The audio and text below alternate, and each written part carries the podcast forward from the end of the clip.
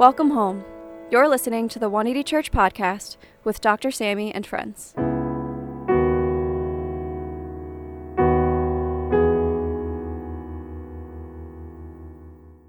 Hey folks, welcome back. You're listening to the 180 Church podcast with Dr. Sammy and friends. I'm your host, Joe Liu, and today I'm joined with Pastor Lydia, who's a co-founder here at 180 Church, pastor of transformation and wife to Dr. Sammy.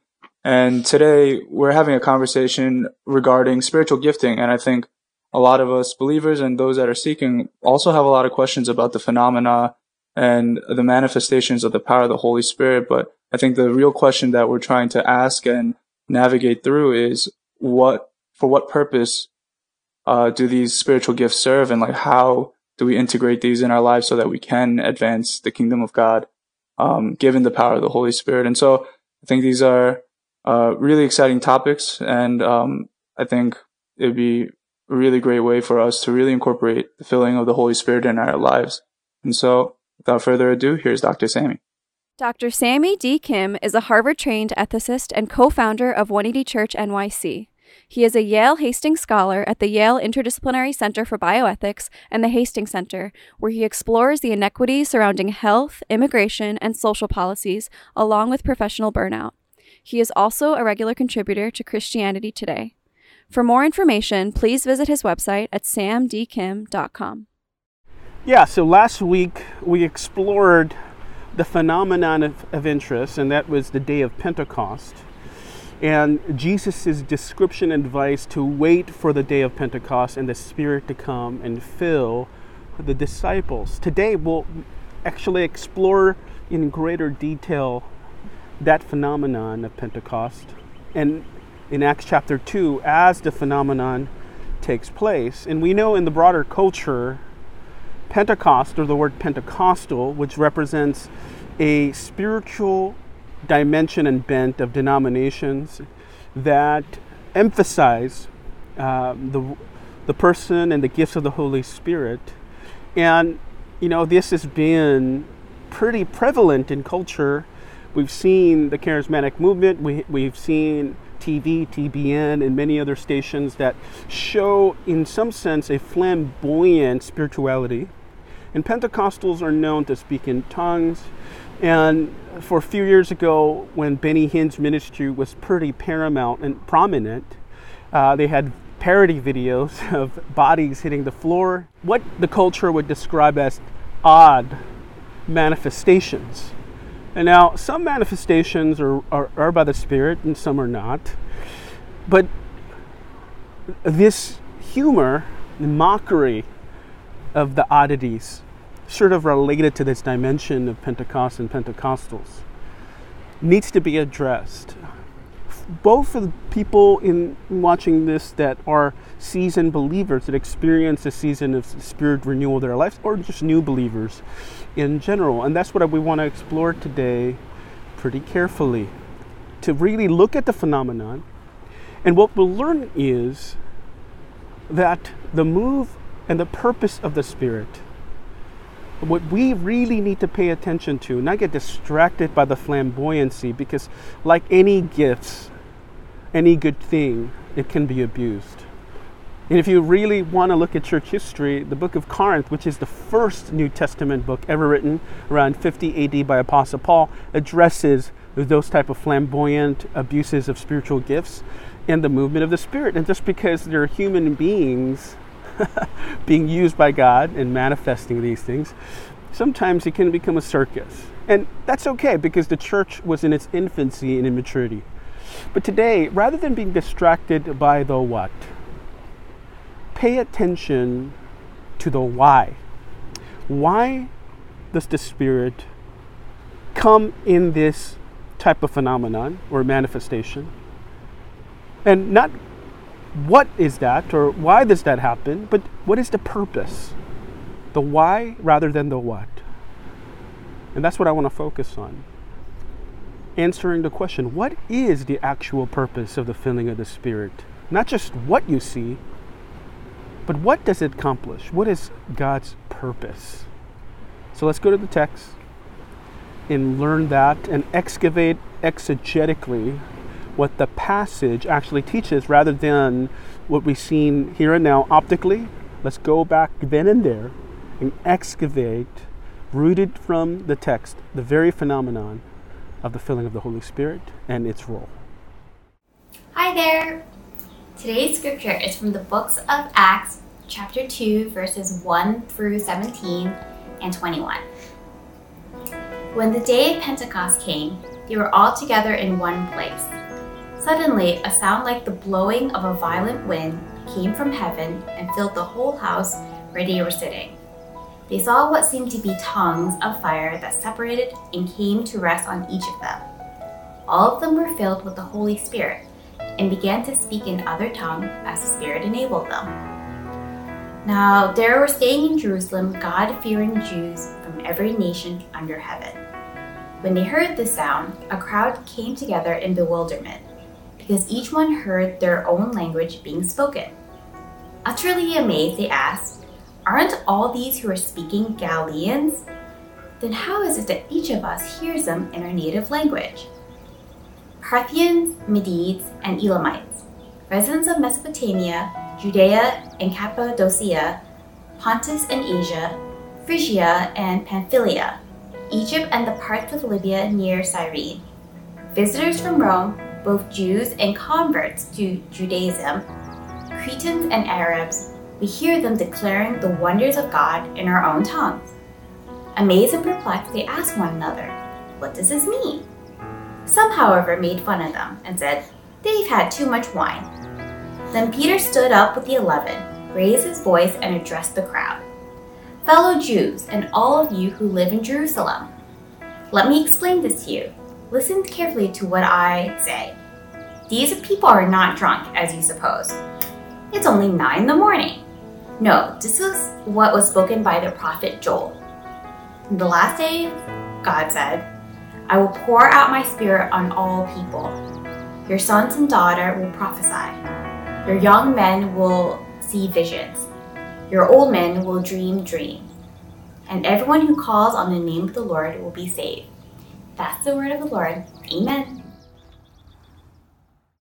So we asked a question based on Acts 2 What is the purpose? What is the actual purpose of the filling of the Holy Spirit? The first lesson we should learn is what the filling of the Holy Spirit is not. And the purpose is not at all mystical, but rather deeply practical. A lot of times when we come to the day of Pentecost or even focus on the Pentecostals, we get sidetracked by the phenomenon, and the phenomenon seems, out of cultural context, could seem bizarre and strange. And a lot of times, this is true. A lot of people who focus on this prominent move of the Spirit transport that type of phenomenon in strangeness. But I want to show you directly from the source, then and there, that if you contextually look at what is happening, it is actually not mystical or bizarre at all. It actually makes a lot of sense. And then you go, yeah? Yeah, so let's look at the text. So you say, well, in verse 3, why tongues of fire? that seems strange. And incredulous and bizarre. And here it is. But is it really? If you look at the context, very clearly, the Day of Pentecost historically was when all the, the cultural Jews, all Jews gathering in Jerusalem to celebrate Passover, the beginning of it, who spoke in many different languages, all parts of the world gathered in one place. So, if you look at verse 3, why tongues of fire? And we'll read the text in a minute, but it's simple because God wanted to speak to every culture in their native language to display and speak to every culture primitively in their native tongue very clearly the good news of the gospel. And because they were gathered in one place, tongues of fire or the anointing, God empowering the early church, the 120 in the upper room, to speak in that language is not bizarre, it's actually strategic. Missionally strategic. Look at that, it's very practical.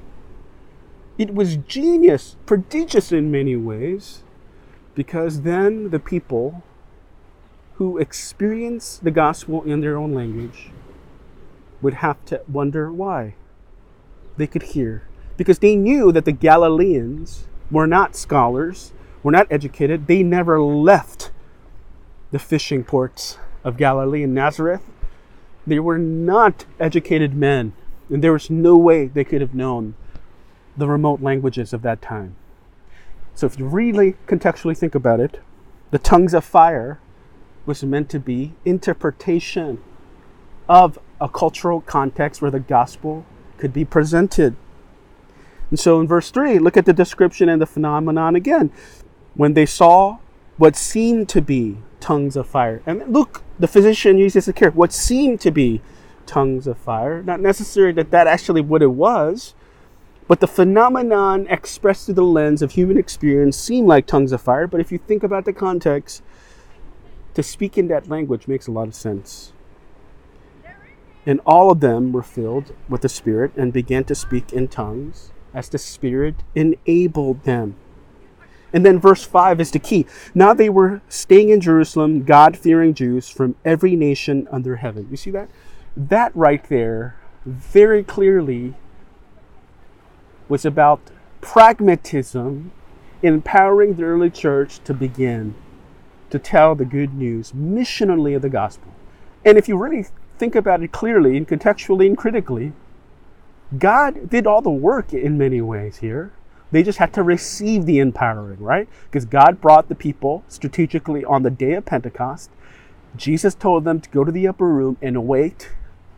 And the confluence of those two things, positionally, led to the most historical event in church history where the gospel movement begins. And the ecclesia, the church, begins with 3,000 converts in a single day of all the Jews under all the nations of the world. That's powerful. So that's the teaching part. And so let me just share with you my experiences who someone who's been filled by the Holy Spirit and who still is being filled every day to be a what? A witness, a martyr for the gospel. I remember in high school, um, I really got into the imbalance part of the work of the Spirit, and I remember I almost failed my senior year English final. I almost had to go to summer school. And everybody, you know, passed. And I passed literally with a 65. because I went to a revival that weekend and we were, and I, you know, you think you're smart and whatever. So I just read the cliff notes. But the final was on Shakespeare's play, Macbeth. And you had to actually quote verbatim quotes from the passages, and honestly, I was lost. And I literally passed with the 65. And that is a good example of sometimes the church today, we get caught up on what we call revival or meetings of revival that focus on this insular focus of the church being empowered. But yet, how would you be a witness if you fail and don't graduate? I wouldn't be a witness. It would be a, it would be a poor witness. And so there's an imbalance there of how the church sometimes focuses on the filling, but not focus on the application of that filling. You can't just pray in your house and read your Bible for 24 hours a day. The point of the filling is for the people who don't know Jesus. The point is to go out. The point is to be anointed for the sake of mission, to be a witness, as Acts 1 8 says. I mean, I'll tell you a funny story. Just this week, just yesterday, I was praying and I was filled with Spirit speaking in tongues and journaling, and God was really ministering to my heart, speaking to you guys this week. And I was just, you know, reminiscing, not nostalgia about all the things that God has done in my life spiritually. And again, I forgot to take out the garbage and recycling last night because I completely, what, sometimes I forgot that I, was supposed to take it out. The practical things, the, the few responsibilities I have domestically at the house, I completely lost it. My wife's like, What are you doing? You're supposed to take it out. I'm like, Oh, I completely forgot. God was ministering to me.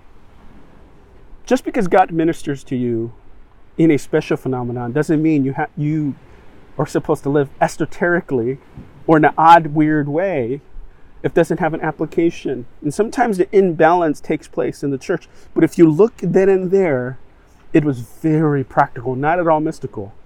It was supposed to begin the first real missionary movement that begins in Jerusalem. So I pray the Spirit of God today would let you know today that the filling of the Spirit is not for insularity. It's to be what?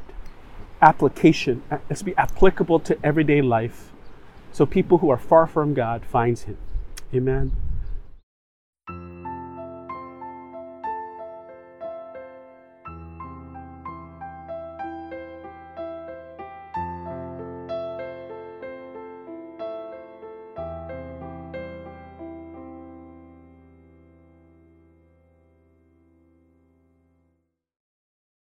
So, first we said what the, what the purpose of the filling is not, it's not for the sake of mysticism, but what? Deeply rooted in pragmatism. Not all mystical, but deeply practical.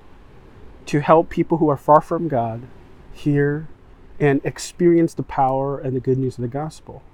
Secondly, the purpose is to increase boldness and shrewdness to translate the gospel to culture critically and clearly. Because if you look at the phenomenon in Acts 2, many were amazed, but some were also perplexed to be hearing nine in the morning people speaking in this way. And what? Let's look at the text. And they make fun of them. In verse 12, amazed and perplexed, they asked one another, What does this mean? Verse 13, some, however, made fun of them and said, They've had too much wine.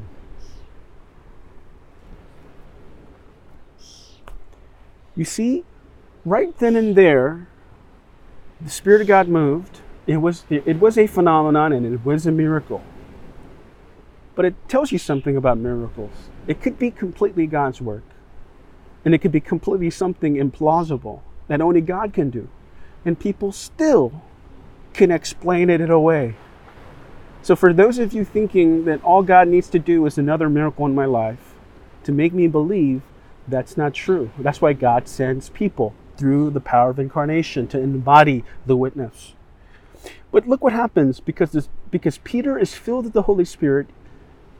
The post Pentecostal Peter the post filled Apostle Peter is a very different person. Look at verse 14. Then Peter stood up, up to the eleven, with the eleven, and raised his voice and expressed, addressed the crowd, fellow Jews, and all of you who live in Jerusalem, let me explain to you. Listen carefully to what I have to say these people are not drunk, as you suppose. It is only nine in the morning. Peter was funny there. In shrewd, he literally answers the objections. No, this is what's spoken by the prophet Joel. He goes into the cultural context of the Jews, and they knew the Bible in the Old Testament. So he quotes Joel and says, In the last days, God says, I will pour out my Holy Spirit on all people, and your sons and daughters will prophesy. Your young men will see visions, and your old men will dream dreams.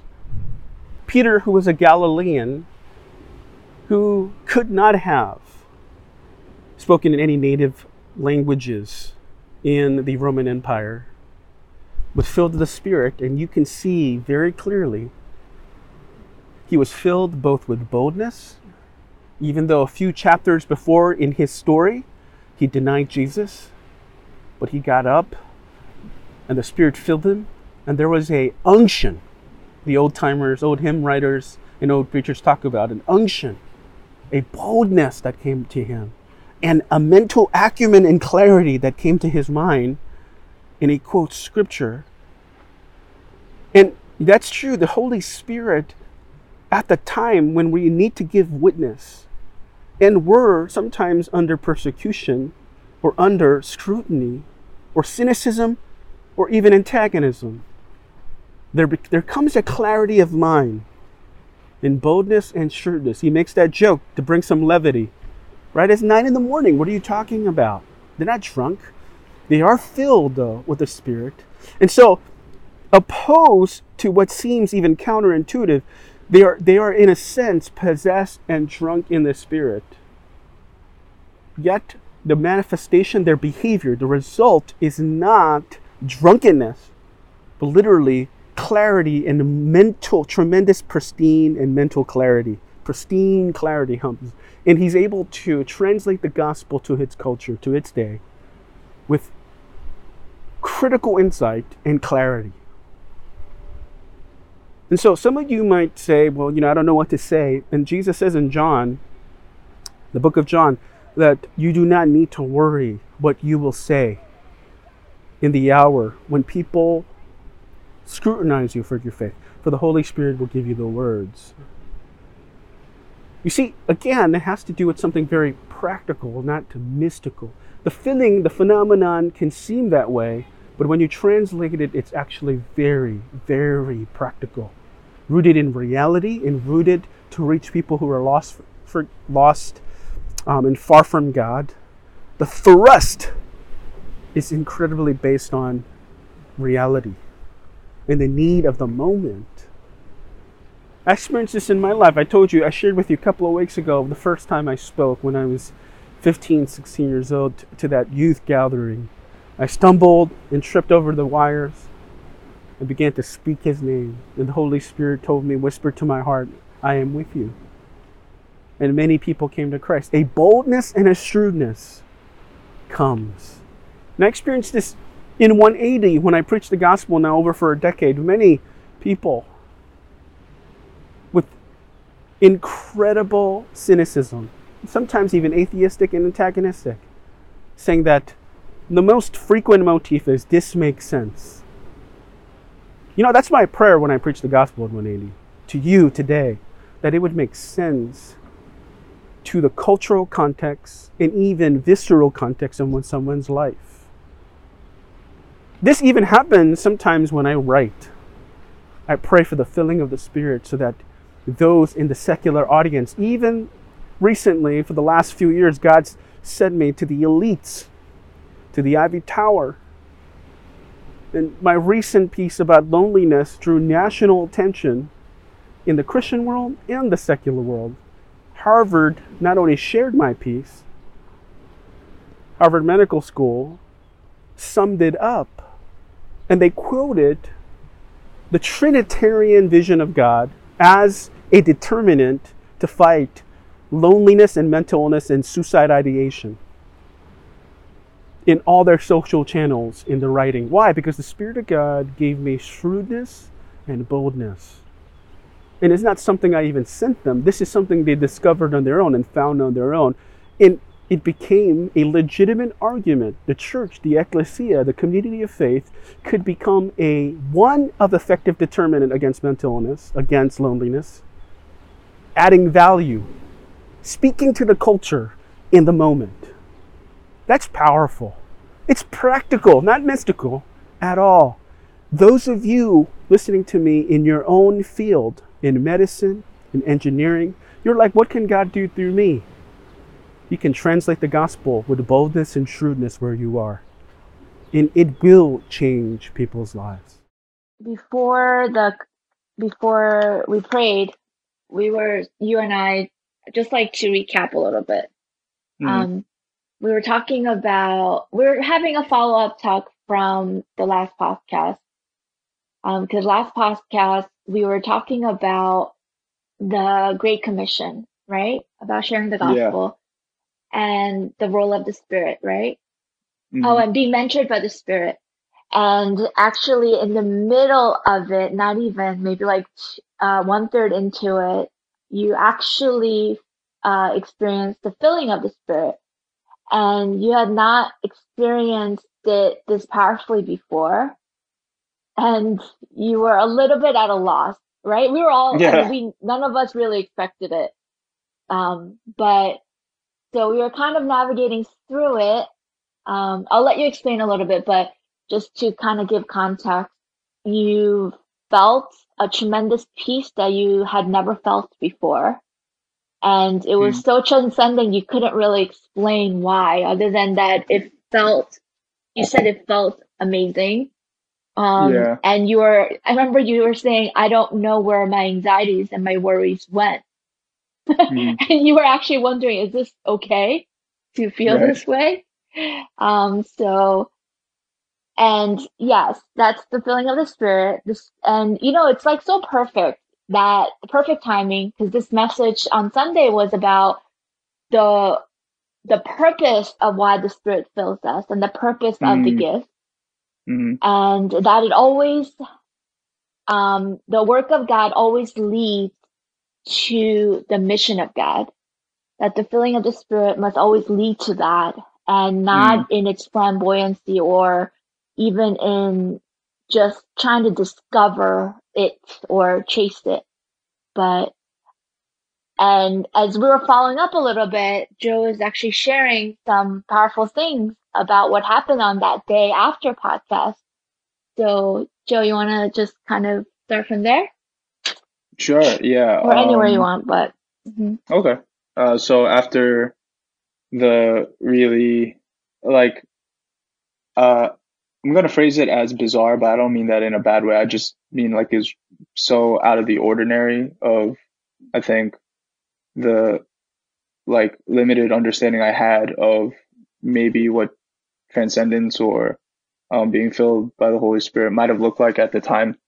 Um, but I think w- when we were discussing about subplots and uh, how we can be coachable uh, by the Holy Spirit so that we can be empowered to do mission, I think um, there was definitely an element of something that supernaturally uplifted my emotions and my feelings, like whatever anxiety or restlessness that I was wrestling with throughout that day was just eliminated in the middle of our conversation.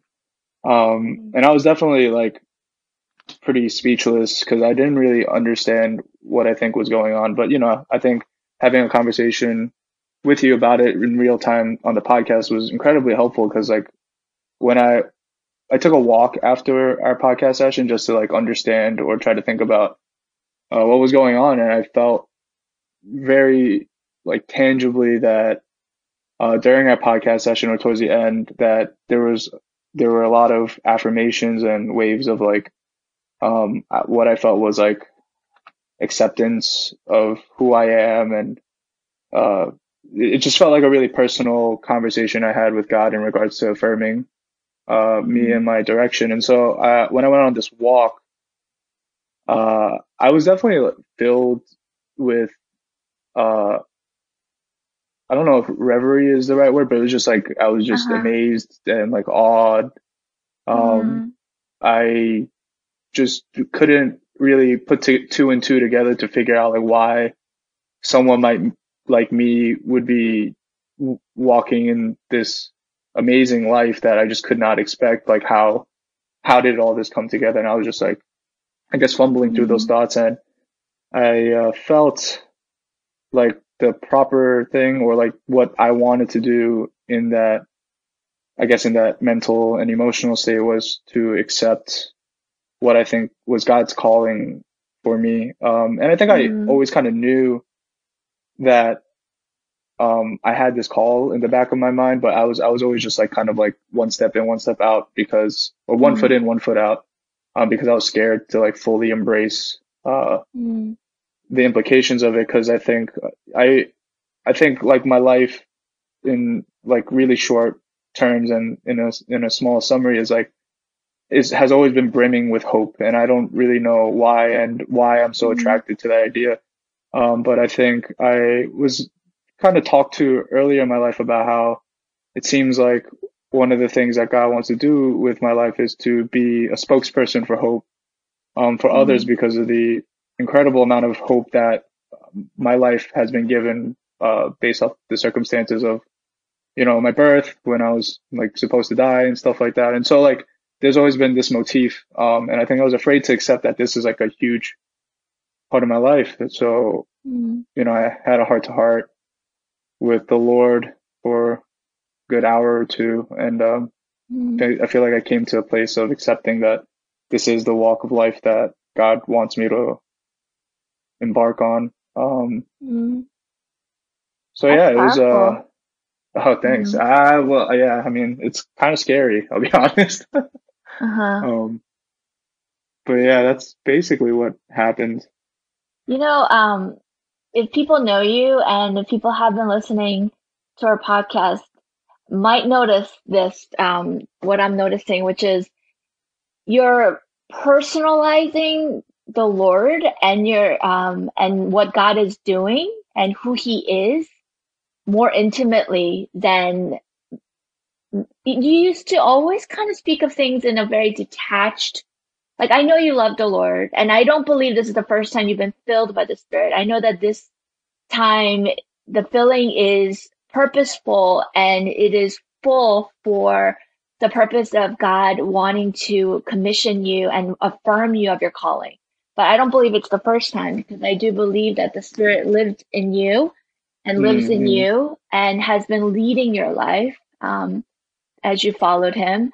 So, but you've always kind of, okay, you've always kind of detached maybe two feet apart from what's at hand mm. and not only out of reverence, majorly, I think out of reverence for the greatness of who God is and what God is doing and what he could do, but also out of, um, like, uh, I don't know, this, this, this caution of, you know what, I'm not sure how personal I should make that statement or how personal I should be about mm. God working in my life or, you know, but mm. what I noticed is since that, that, well, one week ago, you are almost like claiming and affirming of who the Lord is, what the Lord is doing, and that mm. there's this there's a sense of like closeness and intimacy, I think, even as you're speaking and as you're verbalizing, but also I think you yourself may be embracing your mm. relationship and his calling for you. So it's like the two feet that were always kind of there apart yeah. seems to have bridged the gap seems to have bridged. You know what I mean? Yeah, I I completely agree with you. I think I didn't pick it up pick up on that at first until you mentioned it, but um, now that you mm-hmm. mention it, um, yeah, I think I was just kind of scared to make myself available to God. I think I think um mm. like it's like a strange imposter syndrome because I didn't really believe mm, in myself yeah. or yeah. yeah, I didn't really mm. think that like my life was important enough for God to use. Um mm.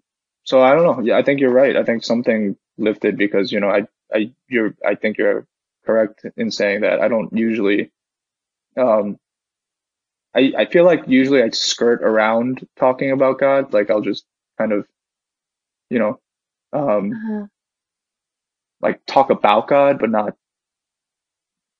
you know like talk with or talk like hmm, what's the best way to say this uh yeah. not just talk with but like have like like a personal conversation with other people, even believers, about like my mm-hmm. relationship with God. Like I don't think I mm-hmm. had that claim to my relationship with God, like you were saying. Mm. You know, it's so powerful and so aligned to the teaching on Sunday um, for a remote service about how, um, you know, we could talk about the whole, you know, flamboyancy as a part, but not as a whole, but as a part. But the role of the Spirit I mean, what he really does and why he does it is so that in the midst of scrutiny and persecution, even discouragement, or even from cynicism of the world that we live in, as we express Jesus and our relationship and who he is uh, and his good news, there's a clarity and a shrewdness that comes. And, mm. um, I, I feel like that affirmation of the embracing of, you know what, the Lord is, he is good to me. He is alive. The sense that he is in the room and that you are in the room with him seems so much clearer. And I definitely sense that confidence and hear it. I hear the confidence. And um, I, I know for a fact that is the work of the Spirit because I remember you said last week on the podcast, you said it feels very affirming. Like God is really affirming me. Yeah. You know? Mm-hmm. So and I know Sam mentioned um, the example of Apostle Peter. Before he was Apostle Peter, um, he was afraid and he betrayed Christ, and he actually distanced himself from Christ and betrayed him, right? Mm. But even in his um, when he was restored back, and as he was filled with the Spirit, restored and filled with the Spirit, he became the rock, literally the rock that mm. cannot be broken. The church was built on this rock. So how he changes in his uh, context was so powerful to see. But I see mm. that change, um, you know, and I think it's important to say just because we pick a disciple or a person you know, to talk about in scripture, it doesn't mean that the experience will be identical because how the mm-hmm. spirit works and how he reveals himself and how he um, unfolds the work of God on earth really is always biblical, but not identical to how like someone might say, Oh, I relate to the personality of Peter. So that's probably mm. how he's going to work in me. But that's not always the case because yeah. God is very dynamic by his spirit, how he, I wouldn't want to say he fits in to our scenario, but he understands the context so well mm. of um, who we are and where we are and what times we live in and who we're speaking to um, and what situation we're in. So the Holy Spirit is very personal and dynamic. So yeah, there's a change and I'm I'm sure I'm sure that you will see more of his um, work unfold in you. I'm mm. sure of it. Uh, yeah, I'm excited but also scared. mm, um, mm-hmm. But yeah, I I thank you, Pila. It was really helpful. I think last week in our conversation when you mentioned how sometimes triple checking our subplots are not just to see if there's anything inherently wrong mm-hmm. with ourselves and like our subplots, but it's also a measure by which we can check, you know, where our relationship with God is and like if mm. we are in, you know, relationship with him. And so I think that was really helpful because I think I, it's, it's just, it's really easy to just like doubt yourself. Right. And so, mm-hmm. um, I think whatever broke free that day, I still feel the trickle of it and I'm sure mm-hmm. it's going to lead to more incredible things because you know I can only say how incredible things are so far. So it's like more things is like wow, I don't I don't know what to expect. Yeah, well, clarity I think is such an amazing gift that God mm. brings. Because mm. things are so foggy down here, you know. Yeah. What we decide to do becomes foggy. What we set out to do um, becomes foggy. Sometimes what we're working hard towards becomes mm. foggy why we do it. So the clarity of the spirit, but the filling of the spirit is such a powerful gift for the world that we live in. Mm, to live yeah. effectively, right? Such an empowerment. Mm.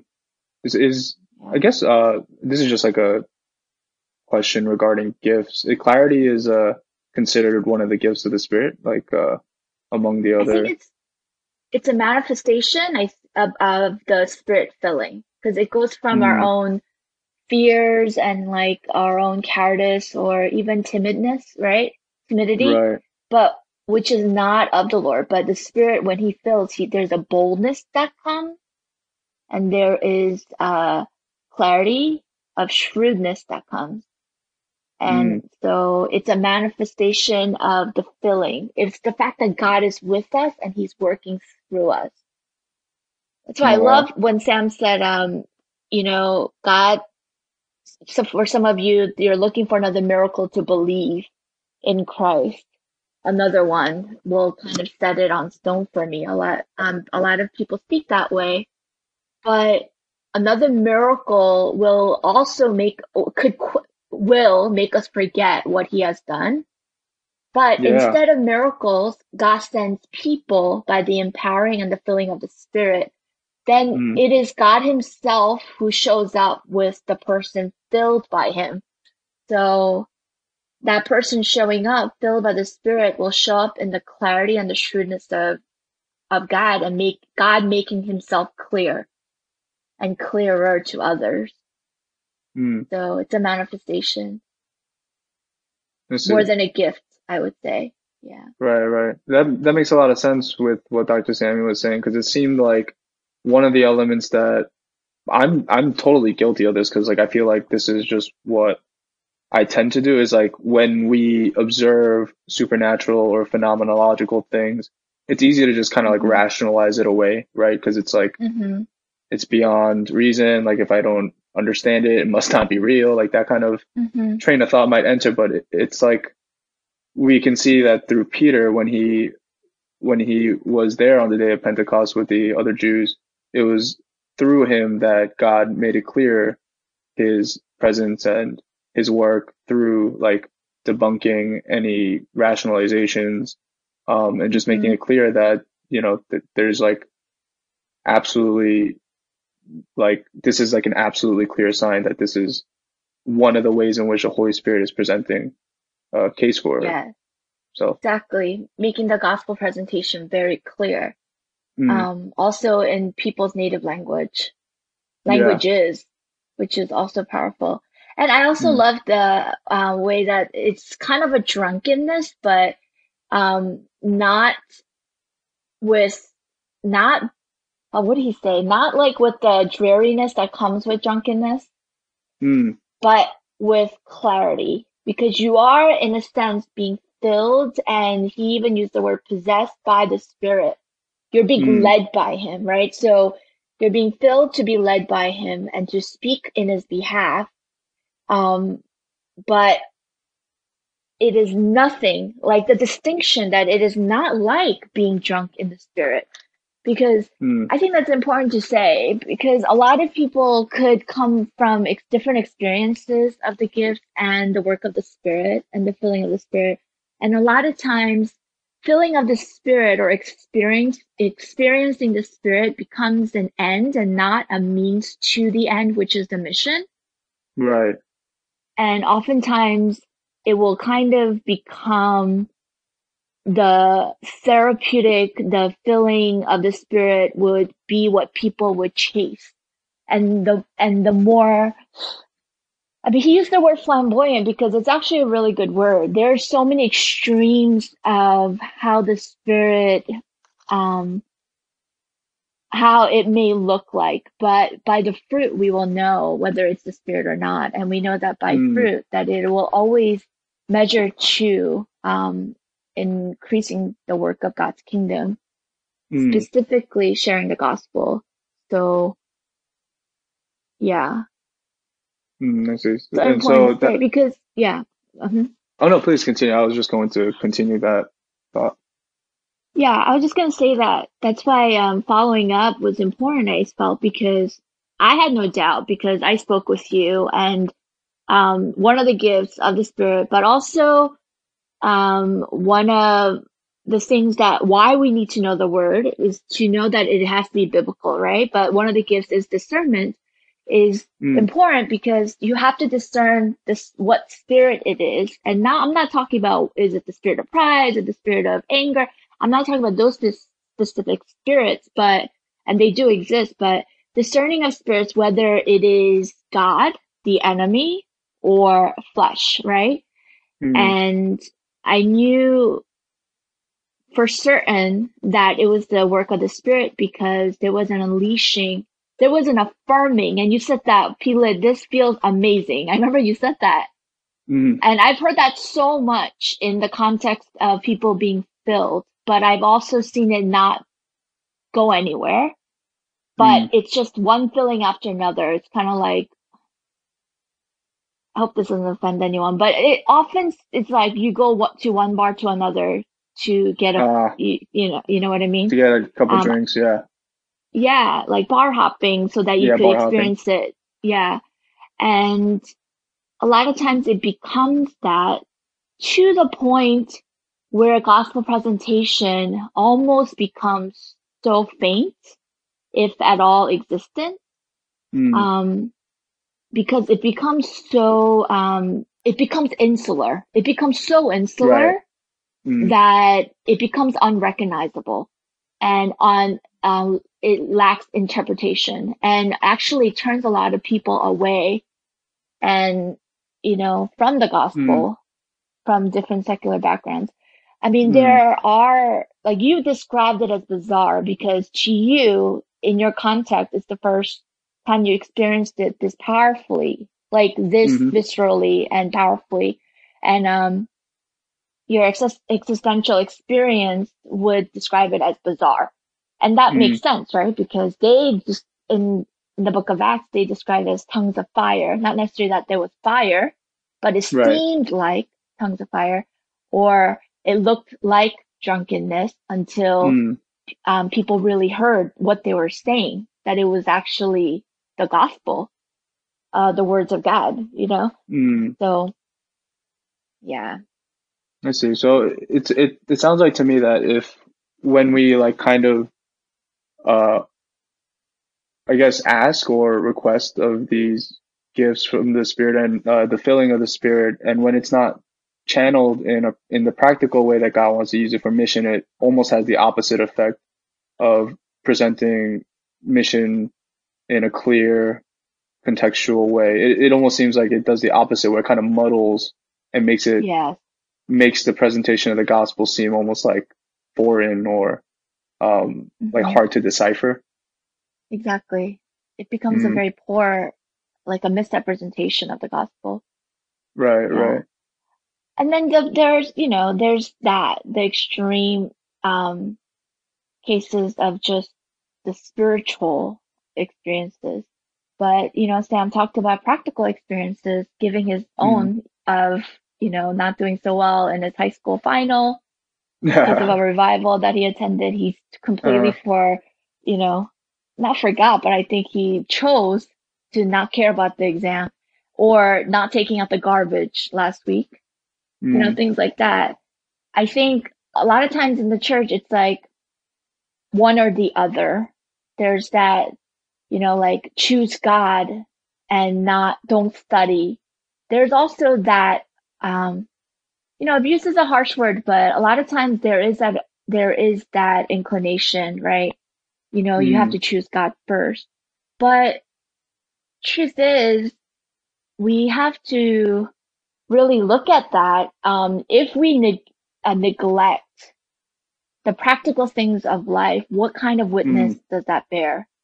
And I think that's a lens we have to cultivate, you know, for ourselves and also a discipline to cultivate for ourselves to be, you know, excellent. Not that I want to go into the whole excellence thing. We've talked about it before and, mm, you know, our messages, but I think that's important. And I think just the example is, you know, now that we are quarantined and, you know, we're eating and cooking in the home a lot. So like when Sam didn't take out the garbage, this is not at all like, oh, Sam, you're so messed up. No, he's not, not kidding.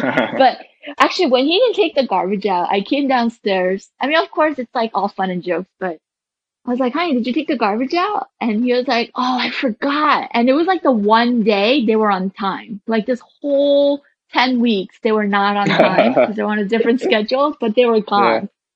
So I was like, oh man. So we have these, sh- and it was recycle day. That's really why. So we have all these cans Oh, and yeah. bottles and, you know, and it was kind of just like bundled up in the kitchen and like creating a huge block hmm. every time we have to walk through.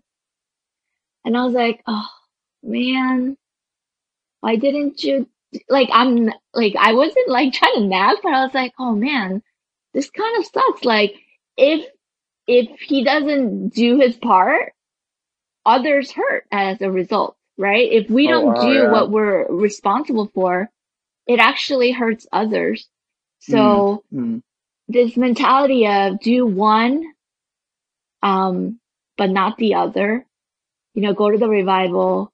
You should pray, but um, don't worry, God will give you the answers to your quiz. Like, there's a lot of abuse of those things, like stories that Yeah. God gave me the pages of the, you know, medical exam in my vision and all I had, like, I hear so many stories like that and I passed Mm. as a result, but I'm like, is he going to give you the pages visually every time you are in seeing a patient or in surgery? like, I, I can confirm that has never happened to me while I took an exam. Yeah. So although it sounds amazing, it sounds Yeah. fabulous. God can do all that anytime he wants, but we have to do our due diligence on earth. Right. Right. It seems like there's like a necessary convergence, like our benefit of receiving the feeling of the Holy Spirit and these spiritual gifts are not to puff ourselves up, but it's it is for the sake of others that this gift is even presented. Yeah. Mm. I mean, the whole purpose or the whole, um, what is it? The conforming, not of the world, but becoming like Christ for the sake of others, um, Mm. being a disciple of Christ, not just the presentation of mission, but the Mm. everyday life is really for, yes, because we have received this amazing love and grace and the gift of the Spirit, but it is really for the mission of God, which really Mm. means for the sake of others. So it's so important, I think. Mm.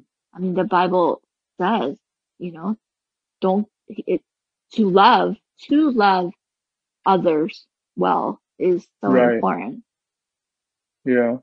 It seems like these gifts certainly do have a function in being like like an integral part of the the great commission that God has in mind for us. And I guess like some of the questions I wanted to present to you because like regarding the first point where Dr. Sammy mentions that um these gifts and like these uh, phenomena that arise from the Holy Spirit, they're not just mystical experiences, but they have a practical Mhm. purpose. And I, I guess I was just kind of like, two questions really. It was, I guess it's like when we do identify these spiritual gifts, right? And I guess like Mhm. one of my questions would be like, how do we identify those? And then, cause like I think regarding our conversation last week, I probably wouldn't have been able to identify that this was something that was the work of the Holy Spirit had I been alone. It was through your guidance and through conversation that I was able to, you know, pick up on that. Because otherwise, I could have just chalked it up to, oh, it was just, I guess I was just feeling great that day or something like that, you know? Mhm. Um, and I Mhm. guess like the second question, like the first being, how do we identify spiritual gifts? And the second being, um, is it appropriate to, if we do identify the spiritual gifts, is the next appropriate question, what is God asking me to do as a result of Uh-huh. the, these Mhm. phenomena? Uh-huh. Well, the first, I'll answer the first after the second. The second question about the spiritual gift, um, the Bible makes it very clear that God gives it to us as the Spirit wills it. So He designs which gifts we get because He knows Mm. us best and our context. And when He gives us the gift, it is always to edify and Mm, edify the church, to build up the church. And Mm. it- um, except for the exception of tongues, because it actually says, just like in Acts, like um, when people speak in tongues, people, an unbeliever, unbeliever will be like, "What is that? How is that even possible?" And as a result, we'll believe in God. Uh, I mean, the Yeah. Bible talks about that because that actually happened um, um, in the churches, but mm, in the first century church. But yeah, it is always to edify. It is always for the sake of others. So it's unlike an Amazon package you would get and it's like, yay, it's all for me, you know?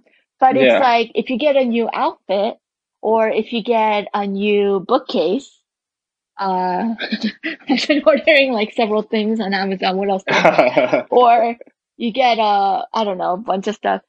It's not so that you're, you, it benefits you in the end only, but the gifts of the spirit ultimately benefits others.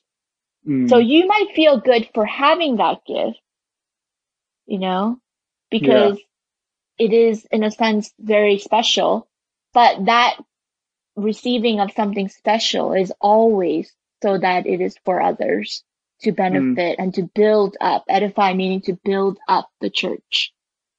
So whether it is the mission to build up the church or to encourage others so that they could do the work of God's um, kingdom, work of God's mission, um, to discern so that others would not struggle in confusion, so that they could live fully for the mission of God. So it is always to build up. Mm. And uh, first question, can you can you just rephrase that for me again? Yeah, uh, I guess uh, it was kind of like, um, how can we identify like Oh, moments where the Holy Spirit fills us or uh, like gifts us these spiritual gifts? Um, hmm yeah, that was the general gist of the question. Yeah.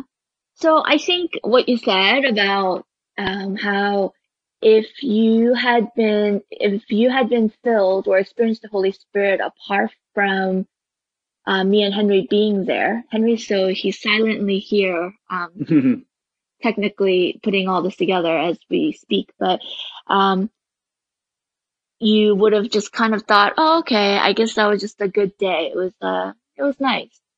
Yeah. But because we were there, you had witness and also a context to kind of understand what had happened to you, right? And I would, I would even say in a sense, like last message, um, be mentored by the spirit and of the spirit, right? Mm. And so I think that's the key. The thing is there, uh, there, before I say things like, oh, you know, there are booklets and there are books and there are, I mean, of course there's scripture, but I'm talking about supplementary. There are spiritual gift tests and Mm. the, why they exist, I believe is because when we are op, e- we could be operating in our best self and in our gifts and not really be aware of it, Yeah. right? But when we become aware of it, not only will we be able to dynamically serve others for the kingdom of God, um, but we will be able to do it even more effectively, right? So what these exams do, I mean, not, they're not exams. They're like spiritual gifts tests. What they will do Yeah. is because the awareness is lacking so much, Mm. you could kind of in a context answer questions of how you would respond and how you're wired. So it's Yeah, like not really test? talking, yeah, kind of like a personality test, but it's Mhm. really about how are things manifested, but not in those words, but like how was, how do you feel when you come from in hindsight? They don't say in hindsight, but when you were in Uh. the situation, what did you feel inclined to? Interesting. not so much what will you do. Like some of it are Yeah. like some of it is like that, but it's really creating an awareness to um understand that there's more to how you operate in a Mm. community context than just you and your great personality and your great mood. So Mm. having said that, I think community is such a great um, tool um, and also framework. Um, and spirit uses people. So being surrounded, I mentioned last week, but be mentored in the spirit, it's community is such a great tool for that. And to do it apart from that, I would discourage it completely. But Mm. to do it in community, you learn through encouragement of others, through exposure of places you might not have been aware of. Mm. Um, through prayer, you can actually activate those gifts. And, you know, Paul prays, fan into flames the gifts of the Spirit. I also believe that as context changes, that Mhm. different gifts are actually activated that had not been in use before. Mm. I see. Yeah. So, so are you are you maybe saying that there are different ways that these gifts present themselves given the context? Like, for example, I guess one of the things I've been thinking a lot about because of the sermon is that there are there are like these distinct moments that I remember where I feel like I'm saying something really important or profound. Mhm. Um, and it could be with like my school friends or with, you know, church friends or anybody really. Um, Mhm. and I, I would just know, I, I had the feeling that, you know, people are like really listening to what I have to say for some reason, but like I would completely Mhm. forget what I, what I just said. Like Mm. if anybody had asked me, what did you just say? I'd be like, Mhm. I have no clue. Um, and so it's like, is this, is this kind of like one of the, I, I guess this is kind of a forward way of asking, but it's just like maybe one of the ways that I'm presenting a, a gift of the spirit that I'm just not aware of or like, Yeah. Definitely. Yeah. The spirit works very dynamically, right? mm, And if you do that um, more often, um, you'll probably notice that God is speaking something very important to Mm. someone in the room and really illuminating who God is. Mm. So, and that's the thing, like awareness is important. But at the same time, I think I can't really say that I'm always aware, like you said. Like you say it and you forget. mm, like, oh, I guess that was God. And, you know, you could credit to him, but it's kind of impossible to know every moment Yeah. or to grow in that kind of awareness. mm. I mean, you know, in my experience, that has been the case. yeah. I guess, yeah, I guess that's why it's really important that like there are others around us that can either confirm or, you know, like Mm-hmm. not not confirm whether that seemed like something the Holy Spirit was doing. Yeah.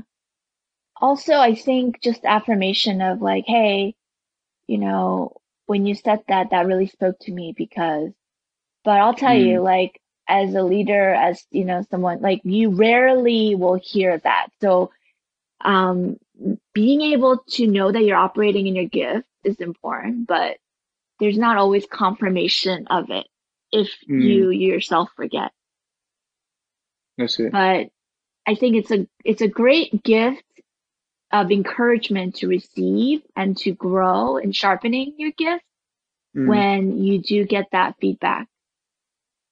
I remember like one time, um, just like a really simple example was I said or I did something in some kind of small group setting where I told someone to sit like they were kind of like outside of the circle and I just kind of invited the person to kind of sit with us. Uh-huh. And then um, I was completely just being playful, but I actually told the person, "Hey, can you pray as we begin today?"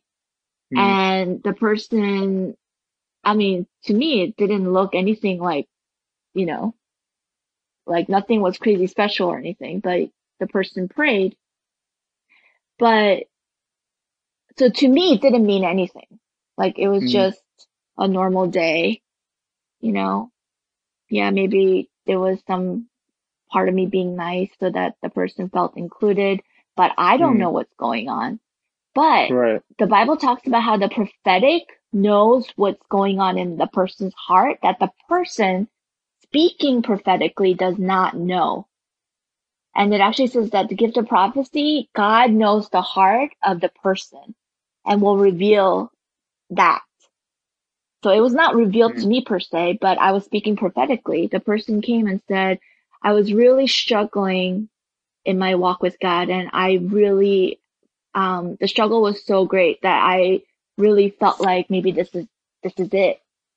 But when you invited me to come and sit and you made me pray, it was the first prayer I had prayed in a long time and I felt, uh, restored to him. So Whoa. it was, it was very significant. So God read Mm. that person's heart despite my unawareness. And he worked and he brought that person back and he edified him, the church, you know? Wow. Oh, and he glorified the Father. So yeah, that's kind of like, I guess it's, it's not always the case, you know, where you actually Right. know, but I think that's why awareness is important, but also growing in the word is important Yeah. because yeah, I know you have other questions, but I'll say just say this last thing, but um, because the spirit never works apart from who God is and who God has been um revealed to us through the narrative of scripture. Um, so knowing scripture will help us um, kind of decipher when we have spoken about something, when we are doing something that it is aligned to God's ways and his Mm. heart and not apart from it. Mm. So, So, so, so I, it seems like what what I what I'm hearing about this is that the way in which the Holy Spirit and God works in tandem through someone can is like for the alignment of what God is doing in like the Mm. person's heart, right? And I guess um, one of the things I think is like really hard for me to think through is like whether you know or not that this is something that is fruitful or aligned to God. And I guess I, you know, I think that was a great, uh, uh, great statement you just made because like I, I think it just kind of funny enough aligned with the question I was going to ask. uh, Um, uh-huh. So I was, I guess it was just kind of because like one of the things that I'm usually worried about when it comes to like uh manifestations of the power of the Holy Spirit is that like I'm just so I'm just usually poised to be pretty skeptical. So Uh-huh. like it's hard for me to recognize maybe like what is fruitful or what is like not aligned and things like that. And I guess I just kind of wanted to ask how Mhm. you may you, how you might discern those kinds of differences or like what it is that you look for in the I guess the phenomena or the manifestation that you can like confirm or deny whether it's like a Mhm. work of the spirit. Mhm. Well, you know, I'll, I'll, I guess I'll say this, um, if this kind of answers your question. Mm, It's hard to know. Um, there are times when you will just know by what is said or what is done, right? Um, Mm. oh, that's not of God. Sometimes it's very clear because it's just, I'm not talking about so much explicit or explicit behavior. Like there are Mm. things that are, um, pretty clear and explicitly said in scripture, right? For example, Right. like do not get drunk in wine, on wine, but be filled by the Spirit. That is Mm. pretty much an imperative.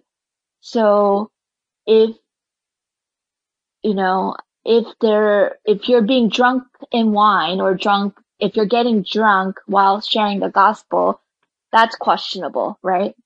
I'm Mhm. not, Paul's not talking about, you know, don't have a glass of wine. I mean, he actually tells Timothy to have a glass of wine so his stomach will feel better. He's not against it. And the Middle East culture, you know, they drank wine as like a regular drink, right? But Yeah. he's not talking about that. He's talking about are you don't be influenced by any substance, but be filled by the Spirit. So yeah, so it's something like that without quite wondering what's really going on, you know, going on inside. If that's your mission, I'm not saying you, but if that is someone's mission, uh, I don't know, strategy, Yeah. um, you sh- you know, you should definitely rethink that, right? right. You could talk about Christ over over beer, right? But like know your limit, right? So that you're not all of a sudden venturing into just drunkenness and yeah. kind of forgetting where you're getting at. Yeah. So the mind clarity is it's very counterintuitive, I would think. But Mm. and then there, you know, so that's very explicitly clear. But then there's also situations where you don't really know what's happening in a person's journey with Christ. And because Yeah. it's kind of like they seem all good, but at the same time, some, and again, it's hard to say this because then it's, it's not to be cynical of someone, but I'm just saying there's a broader, uh, sense of cases where the story of the person really matters, Mm. right?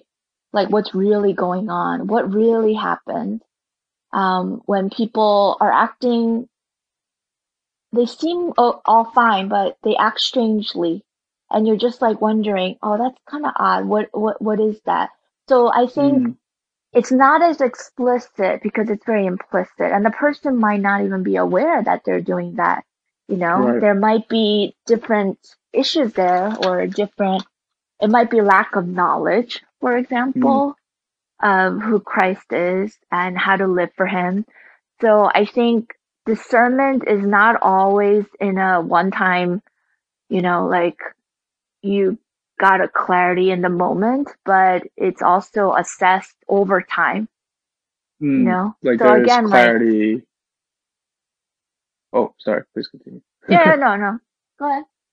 Oh, I was gonna. I was. I guess I was just gonna like interject about like. So it's not just like a moment of clarity, even really, but it's like clear throughout like maybe this person's behavior or um, like it, like the evidence and the clarity is just kind of like present, not just for a single moment, but like throughout a duration. Yeah, yeah, and it might require you know through discernment, it might require that the person gets um, extra help, you know, talking mm. through mm. some of their story parts, you know. Yeah. So it, it, it could vary. It so it's not always like black and white.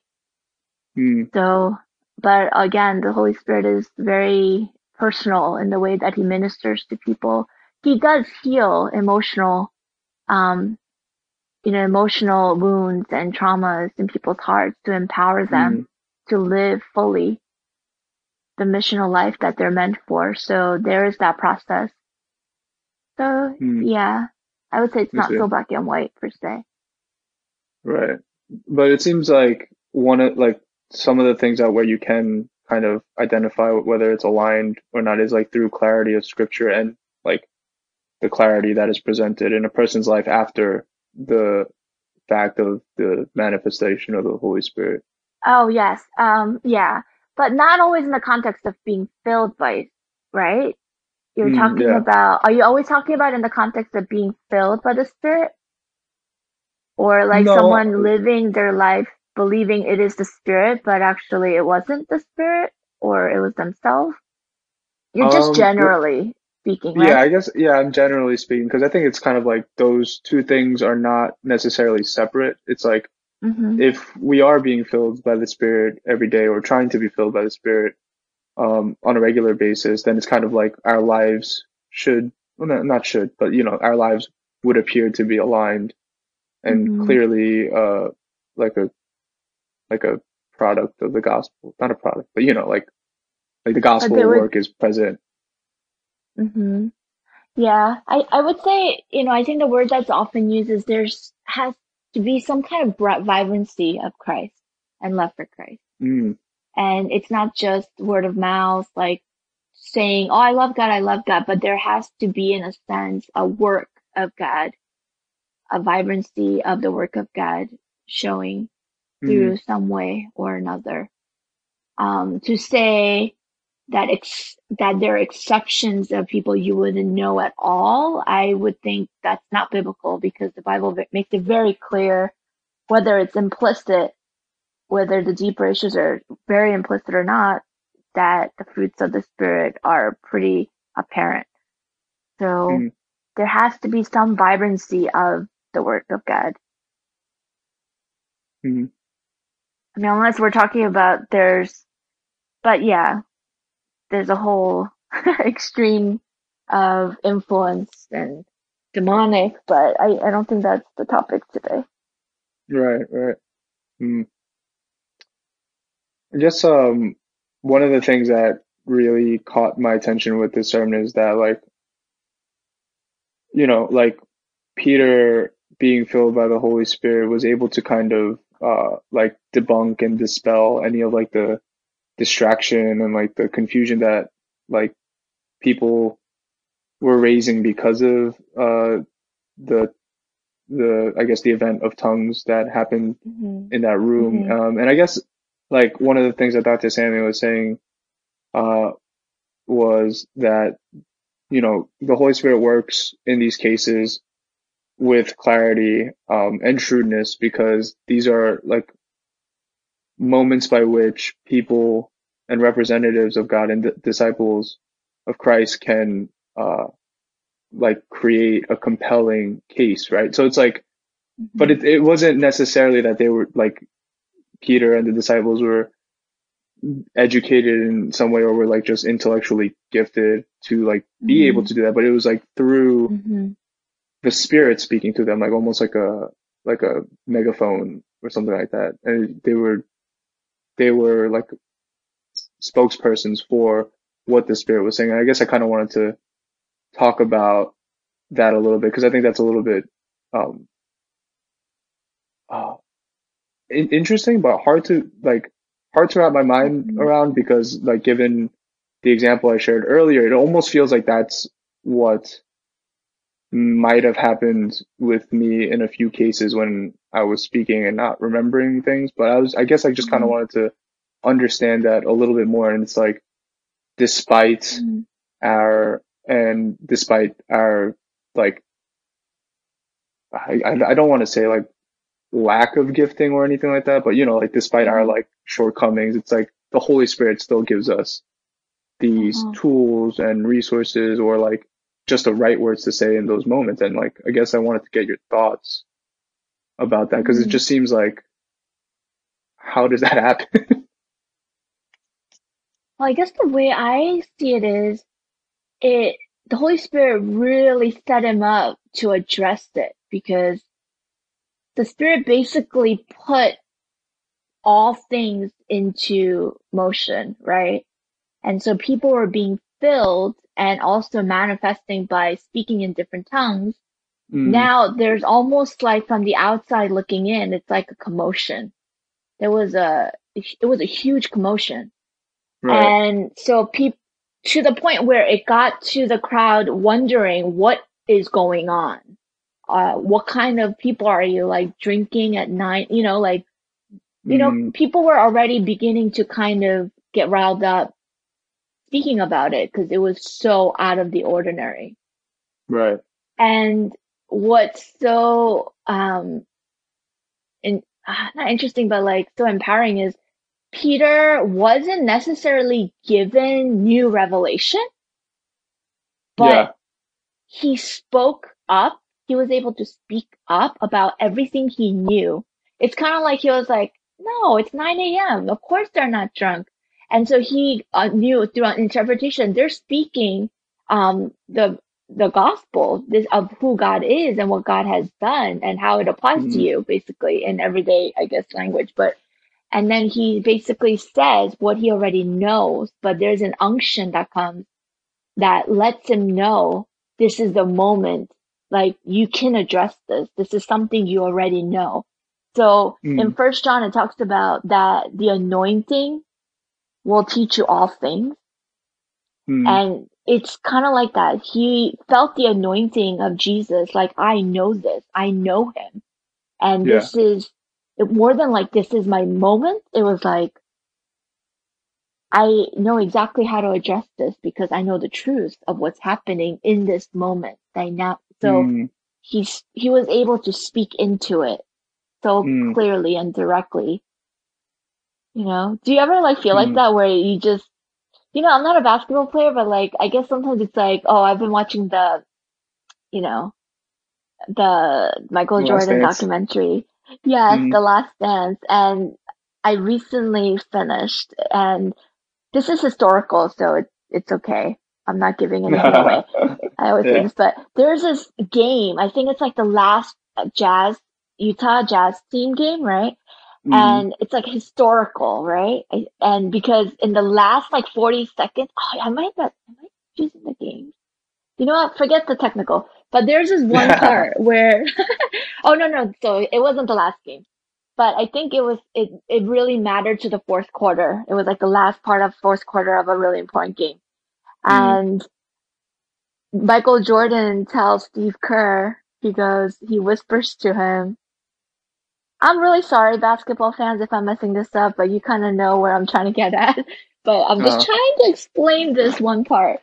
But um, so he says or under his breath, because all this camera attention is always on him about what he's gonna do, right? Like at Mhm. timeout, So he says to Steve Kerr, he's like, Steve, blah, blah, blah, blah. Like, he kind of like tells him, and Steve's like, I just let me know, Michael. I got you I'll Just he like yells it, right? And Steve Yeah. Kerr's kind of explaining this, and in the game, Michael like does this move, and he throws. Everyone thinks that Michael Jordan is going to get the last shot as usual, but Uh-huh. he like turns it around and he gives it to Steve Kerr, and he's like, "This is I know what to do." Like you could hear him. Mm, He's so yeah. so endearing and he makes that shot. But it's kind of Yeah. like that moment, you know, like you've been preparing for it and you know, and there's a knowing that you've been, you know exactly where to make that shot and how to do it. But Mm, it's like when you're given the ball, it's like I felt like Peter was given the ball and he knew exactly what he had to do. It's like the spirit was like, you know this, speak mm, up, you know? Right. So I kind of look at it like that. Like it's something he's taught, he's been taught and been told by Christ, um, who he is, who he, you know, what he will do, what this all means that Christ came and died and resurrected. But it was, the ball was thrown to Peter. And as a result, Mm. he made that shot, you know? So Yeah. yeah, I'm not really sure about the whole trance and mystical. I, I'm not really sure, but Yeah. um, it seemed like he really felt that the ball was in his hands and he wanted to make the shot. Yeah. Does it matter really, to the game? yeah, I really, I really like that analogy. Not just because I'm a basketball fan, but because like that totally makes sense. Because like there was maybe this sense of confidence about Mhm. maybe himself and also his relationship with Christ, where given the opportunity, he like had already the knowledge and like things to say given the situation, right? It's like almost having the right person at the right time Yeah, given the circumstances. exactly. Right. It's like it, it- like for Peter, it's like I had the ball and I messed up, but you know what? I'm not going to do that again. And so Right. being filled by the Spirit, he was like, "All right, God, when you throw me the ball, I'm gonna go for it." you know, Yeah, man, right. I love that scene in the movie, but I I don't know. To me, it seems more like that. yeah. Mm, Yeah, that makes a lot of So- sense. It's really cool. yeah.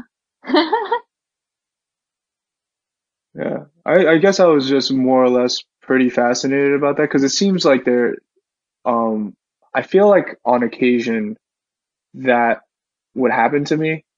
Um, Uh-huh. and like n- not necessarily that I had the right things to say, perhaps, but like to certain people that I'd be speaking to, like my friends at school and such, it almost Mhm. felt like, cause like I, I don't, I don't know about other people really, and this is just like a very personal thing for me to share, but like I Uh-huh. just, I'm like totally in I, so I I'm, I usually engross myself a lot in like just like knowledge or like um things regarding morality or like ethics and like you know theological Uh-huh. things as well. Like I, I like just like immerse myself in these things sometimes. I find myself, and I think it's like almost like I'm trying to prepare for these moments that you describe. Like I'm mhm. trying to have like all the right information, all the right knowledge Mhm. ways to like Mhm. defend the gospel and things like that. And it's just Mhm. kind of like, it almost resonates with me in that moment when you're talking about like how when Steve Kerr has the ball, he knows exactly what to do. And I Mhm. guess I, I've always been like waiting and waiting for that, all that to come together. And it's like, it, it seems like that's also how you described what is happening to Peter at that moment. So I, it was just like, I guess like I was trying to make a connection of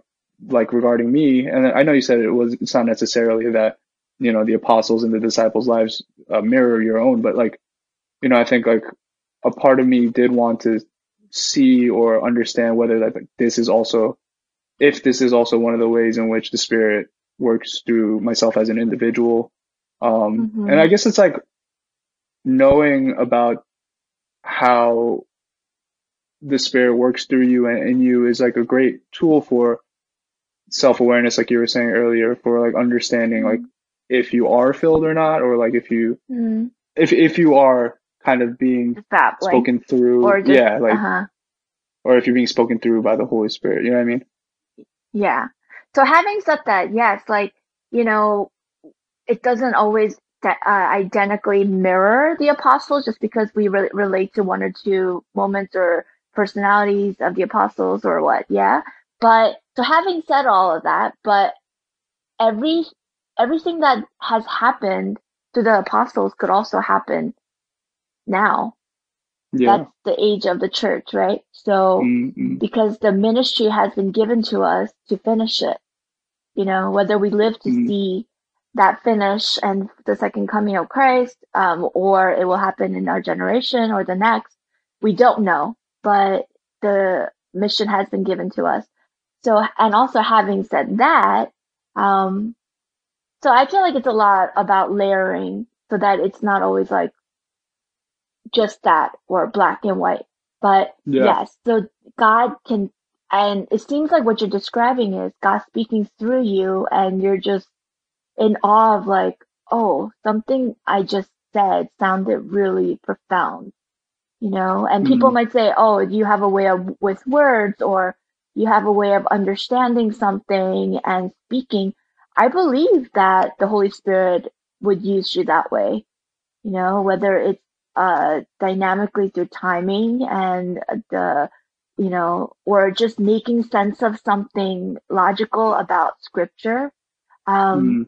Or even just stating the things you already know, but being expressed through revelation where it actually makes sense to people. Mm-hmm. Yeah, so definitely, I could definitely see that, and God does work that way. And why wouldn't right. He work that way through you? So yes, definitely, Joe. I affirm that God speaks through you.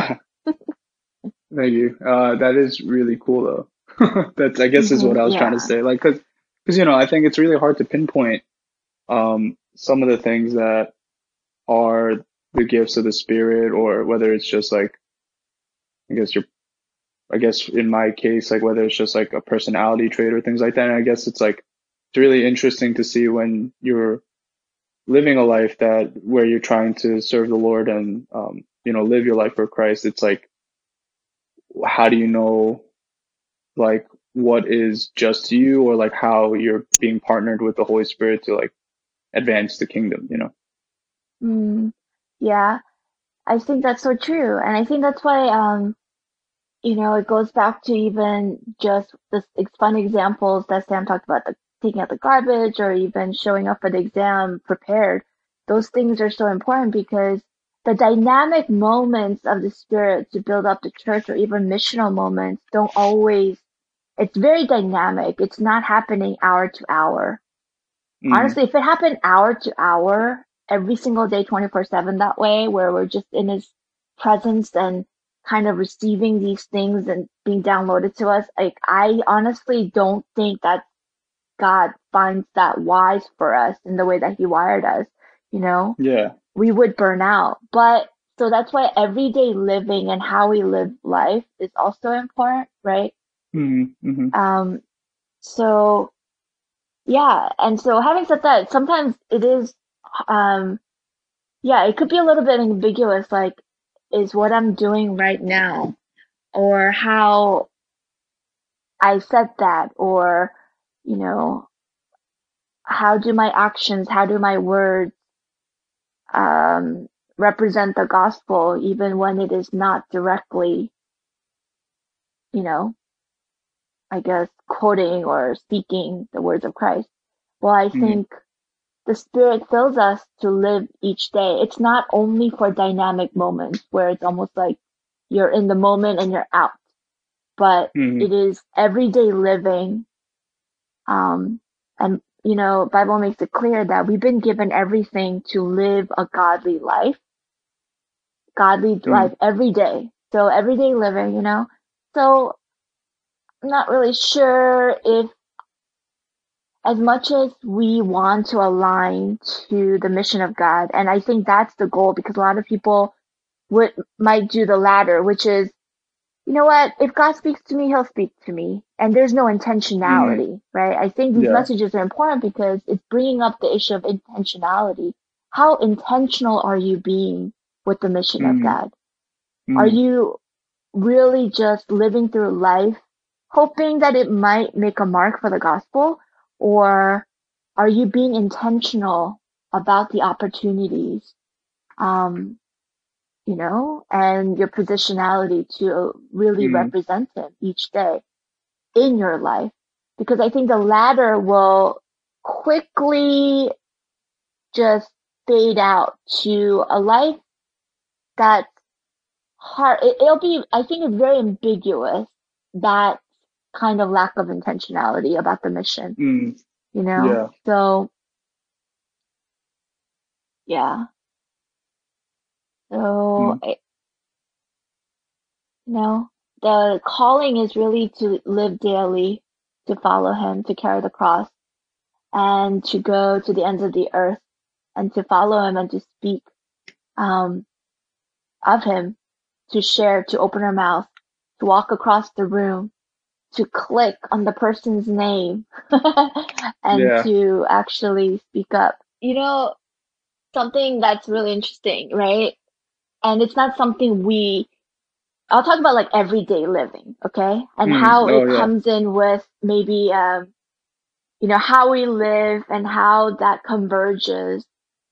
Okay, it's really about how convergence of how we live matters with the proclamation of the gospel, sharing it, but also how we Mm. live matters and how we do dil- due diligence and live, you know, well, right? To Mhm. ultimately present the gospel, the convergence. So, you know, without any, like, so I kind of have the insider, um, I guess, what are the scoop? So yesterday, Sam preached. So it the the what is it? The service went out right, Mm. and in the ser so that's pre-recorded. You know, as everyone knows, Yeah. like these virtual services are pre-recorded in midweek. So by the time he spoke it, it's okay. So he's it's played by Sunday. So you know, I'm listening to it, and he's talking about you know when I write these articles, that's my prayer. God, fill me. May I write these articles so that it makes sense of you, so that it Mhm. makes sense to people. And a lot of people say that. You know, Yeah. he when people read it, they're like, that makes sense. Like a lot of times things just don't make sense to me about God, but that really made sense. And as a result, helps people grow and think about God in a way that they didn't think about God before and draws people closer. But anyway, so as you know, as um, people know, he writes for Christianity Today. And so the article about, so, okay, how do I, okay, Starbeth and, you know, Andrew Rowe, they got married during the pandemic. And Mhm. Sam actually wanted to write about it because he felt that it was such a great opportunity to present the gospel of hope in a Yeah. time of, you know, pandemic. So I Mhm. remember he was like, you know what, I'm going to write about that. So he, he had been writing, so he was already prepared. He had written a, a, the account of it and also God's perspective on it and Mm. just the details that unfolded, which were really cool. It talks about prophecy and, you know, how gifts of the spirit operated. It's really well written. And, um, he got no notice right after service ended that they were going to publish it on Monday, which is today, because that's when we Yeah. record. We record on Monday. So anyway, so one of so it's a story of uh, of a couple, and their names are important. Well, actually, Starbeth's name is important. Yeah. Andrew's important too, but so it's uh, Starbeth and Andrew Rowe. And Starbeth, actually, her name means. I always I, I asked her once. I said, "Oh, how come your name is Starbeth?" It's really pretty, but what does the name mean? And she told me, "Oh, it's the Star of Bethlehem. That's what it means." Uh-huh. I was like, "Oh, that's really cool." And I thought Mhm. automatically, God. I pray God uses you like the Star of Bethlehem to point Mhm, people mhm. to Christ. Like I always Yeah. believe that, right? hmm And um, people might say, "Oh, Pila, you always look into things," but I don't know. I just feel like that's my gift. When I see Yeah. something, hear something, for me, the meaning just pops up at me, and I believe it and I live it. You know, Mhm, that's mhm, kind of just mhm. how I want to live. And um, okay, so hopefully everyone's with us. Um, as I'm trying to explain this, it's I'm with you. Uh, I'm with you. Okay, okay, good. So the article comes out today, right? and we're reading the article and it's just so beautiful. It's so encouraging. And then um, I go outside to my garden and I have like pots of plants and one of the pots, there's this plant called the Star of Bethlehem. So basically Ooh. last year, yeah, like last year, I was at the park um, foraging. So I forage for fun, like vegetables or things that Mhm. you might think are weeds, but are actually fruit. I mean, food. So I was looking for field garlic in the spring, and it kind of looks Mm. like a grass. But by accident, I pulled up this uh, other green grass-looking thing because it was kind of like really sprucey and pretty. So Mm. I planted in my pot thinking, you know what? Let's see what comes of it. So recently I got this app. Edward told us he's actually a seeker in our church. Um, Mhm. I say that openly because he openly is a seeker in our church and it's someone, he's a friend of ours, our community, right? Even though he's in Cali. But, um, so anyway, so Edward's like, Pila, you should try this app. So I got this app that helps you identify. So I've been taking pictures of all my plants lately because I forget their names, and I've been Yeah. taking pictures too. And it's and it told me this this thing here is called Star Bethlehem, and I was like, oh Oh my No god, that's so cool. Yeah, so I've been Yeah. kind of like waiting for it to bloom. I never saw it. Yeah. But anyway, so today, after the article recap, I go outside and I'm just watering my plants before I get ready for the podcast. And then I see the Star of Bethlehem that it bloomed. Cause even yesterday was a Mm. bud, you know, and Yeah. today Mhm. it bloomed. Wow. Okay. So I come inside and I'm like, honey, you know, to Sam, I said, Sam, do you think that's a coincidence? Of course I didn't think so, but it's Yeah. just like so blatant that I'm like, uh, what do I make of that? You know? Right, right. So I'm like, Sam, do you think that's a coincidence that the, my flower, it's called Star of Bethlehem bloom? He's like, whoa, like, you know, he's like, it's called that. I'm like, yeah, yeah, yeah, but do you think that's a coincidence? He goes, definitely not with certainty. It's definitely not. yeah. So I'm like, oh man, I'm like, so I'm now trying to apply the message, right? Mm, Like even for me as a pastor, like I'm always learning from God's word and the preaching of God's word. So I'm like, what can I do with this? Like I don't want to miss this moment because Mhm. it kind of matters that it happened today, you know?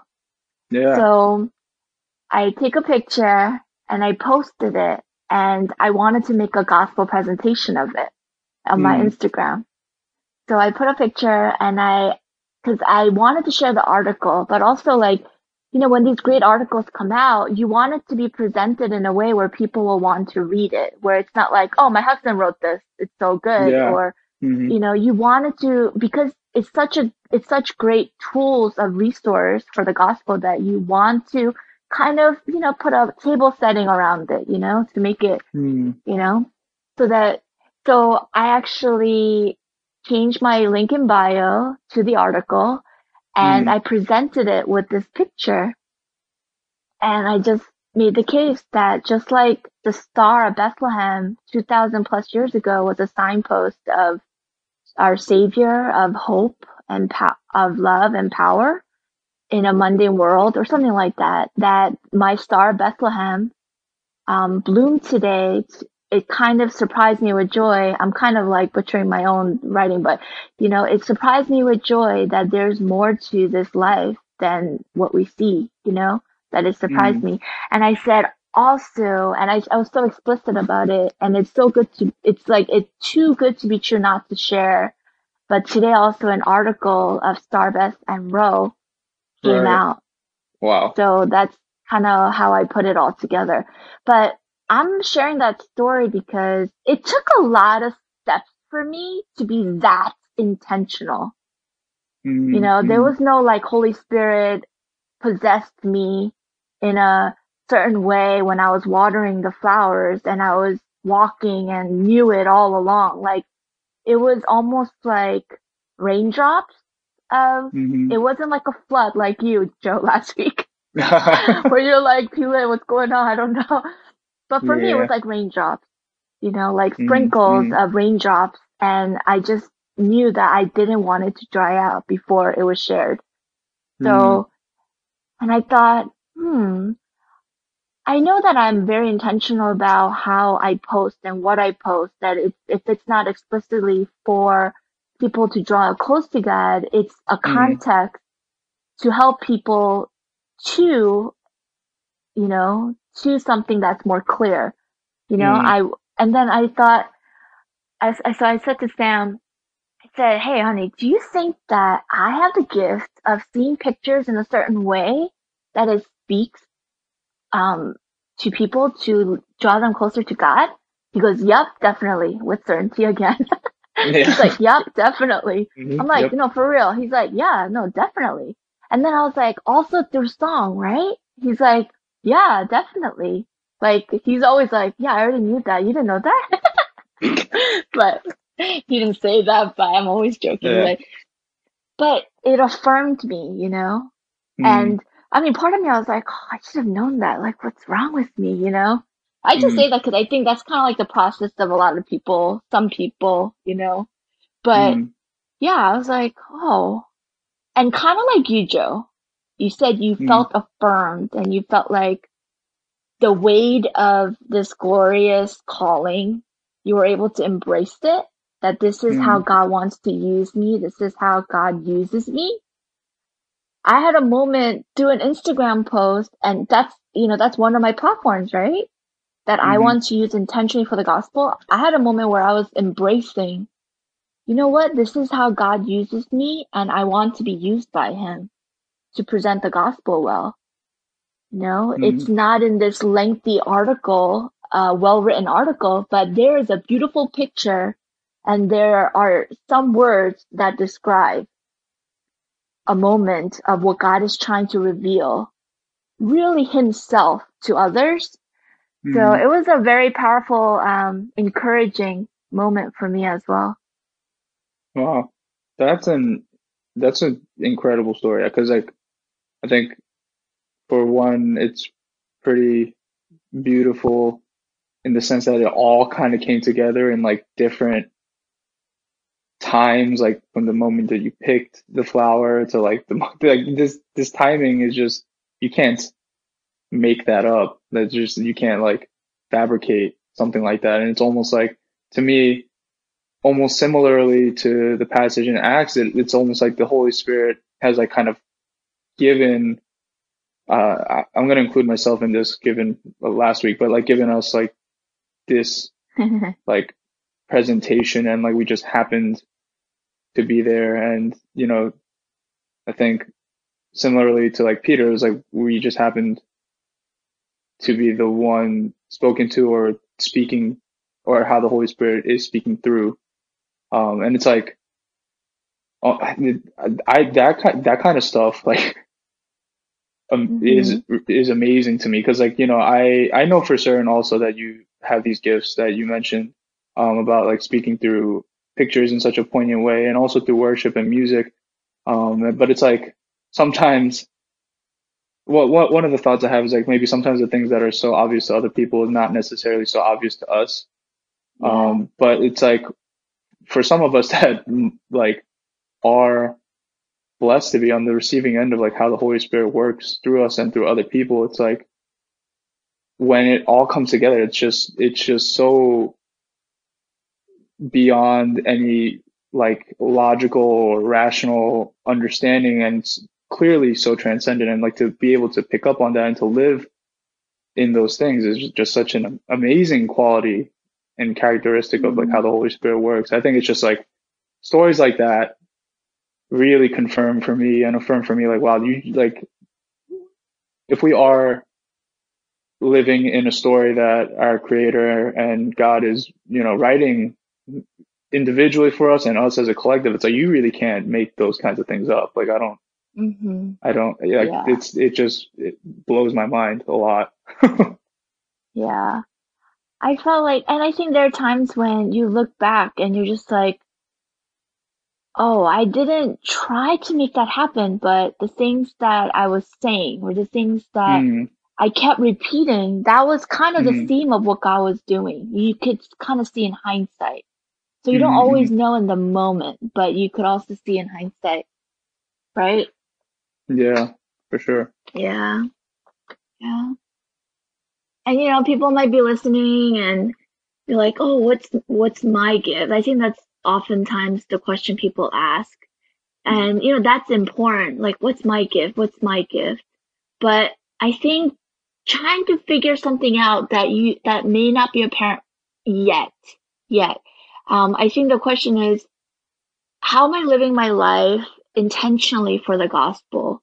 And then looking through times when, um, you know, when you put yourself out there for the gospel and not just the joy of being able to live for the mission that you risked it, but thinking about how you were able to kind of put yourself out there and what kind of worked and what came fluid for you. I think looking in hindsight of those moments of mission and efforts of mission is a good framework to kind of understand how God um, wants to use you and I instead of kind of just out of a vacuum trying to figure out what's my give, what's my gift. Because I think that's kind of like the flamboyancy part. A lot of times it becomes, what about me? What about me? What do I get? Mm. What do I have to offer the world? And often kind of without the means to an end of the mission, it often gets lost in translation.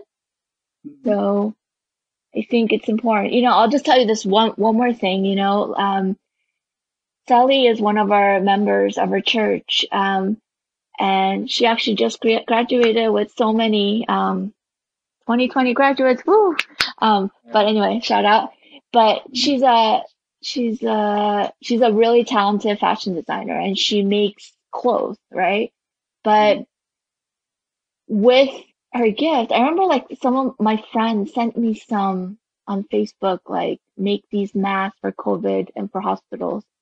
And I know how to sew, but I'm like, that is not something that I could really give my time to and do well.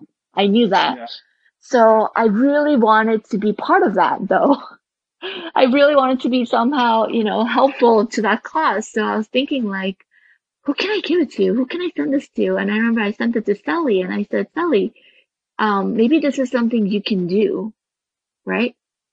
And so she started making these masks and she makes beautiful clothes, right? Like beautiful Mhm. dresses. So she made these masks and started sending it. And so as a result, a lot of people in her church and people in her context that she reaches out to are wearing these masks and are benefiting. So a lot of times we think, oh, what's my spiritual gift? Like it's not flamboyant. It's not, you know, but we could think practically, what Mm, how is God empowering me in this moment? She normally would not be making masks. She would be designing like evening gowns, right? That's Yeah. not really her genre, right? But Mhm. in for such a time as this, she can make masks that are beautiful and that also help others in this pandemic. So I think that's also a picture in practicality of how con- different contexts could bring Mm. out different giftings and how it could look a little different at times. yeah. Yeah. And uh, what you're saying to me, it seems like it all, almost al- affirms the the fact that these gifts that we have are and can be used in the service of uh, God's mission and to you know add and restore beauty to things. yes, at any time really, because spirit Mm. is so dynamic. How he fills Mm. and leads people to, Mm. he's not limited by the pandemic. He's not limited by social distancing. So the willingness, um, to be used by him and to, you know, simply, Sam didn't say, you know, I was being filled by the spirit and then so I got up and, you know, went to church. He didn't say that. He said he was, the Lord was ministering to him, but he's really speaking about his relationship with God and how he was being filled by him. It's Mm. not very flamboyant other than the fact that we have a relationship with the Father and the Father has given us the Holy Spirit on this earth to do his work. So, you know, the question that often gets asked is, how do you get filled by the Spirit? Right? Mm.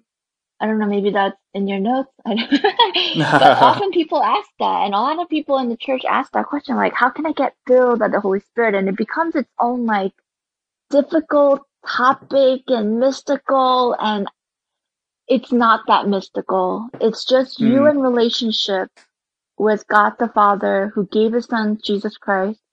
Um, you trusting in the Lord, you as a follower of Christ, like, he will not deny the spirit. You, he will give mm. you more. The more you ask, he will give you more of his spirit. The Bible makes it mm. clear. So you just go, Spirit, um, can you fill me so that I may do your work today?